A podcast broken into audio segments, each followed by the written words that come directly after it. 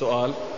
يقول نجد بعض الدعاة إذا كتب مؤلفا بدأ مؤلفه بتقرير توحيد الربوبية فقط دون تقرير توحيد الألوهية. فهل هذا المؤلف تنصحون بقراءة كتبه؟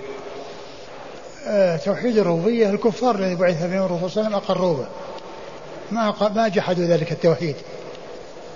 أقول ما جحدوا ذلك التوحيد. والمسلمون يقرون بهذا التوحيد. ولكن الذي وقع فيه آه، الكثير هو الإشراك بالله عز وجل في ألوهيته بحيث يعني يعبد مع الله غيره وتصرف أعمال العباد لغير الله عز وجل.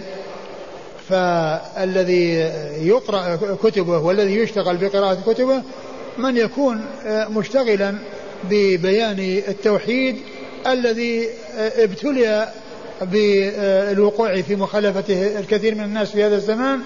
وأما التوحيد الذي أقر به الكفار الذين بعث فيهم رسول الله صلى الله عليه وسلم وهو مركوز في الفطر وموجود آه، آه، في القرآن تقريره من أجل إلزام المقرين به بالألوهية هذا هو الذي ينبغي أن يعتنى بكتبهم.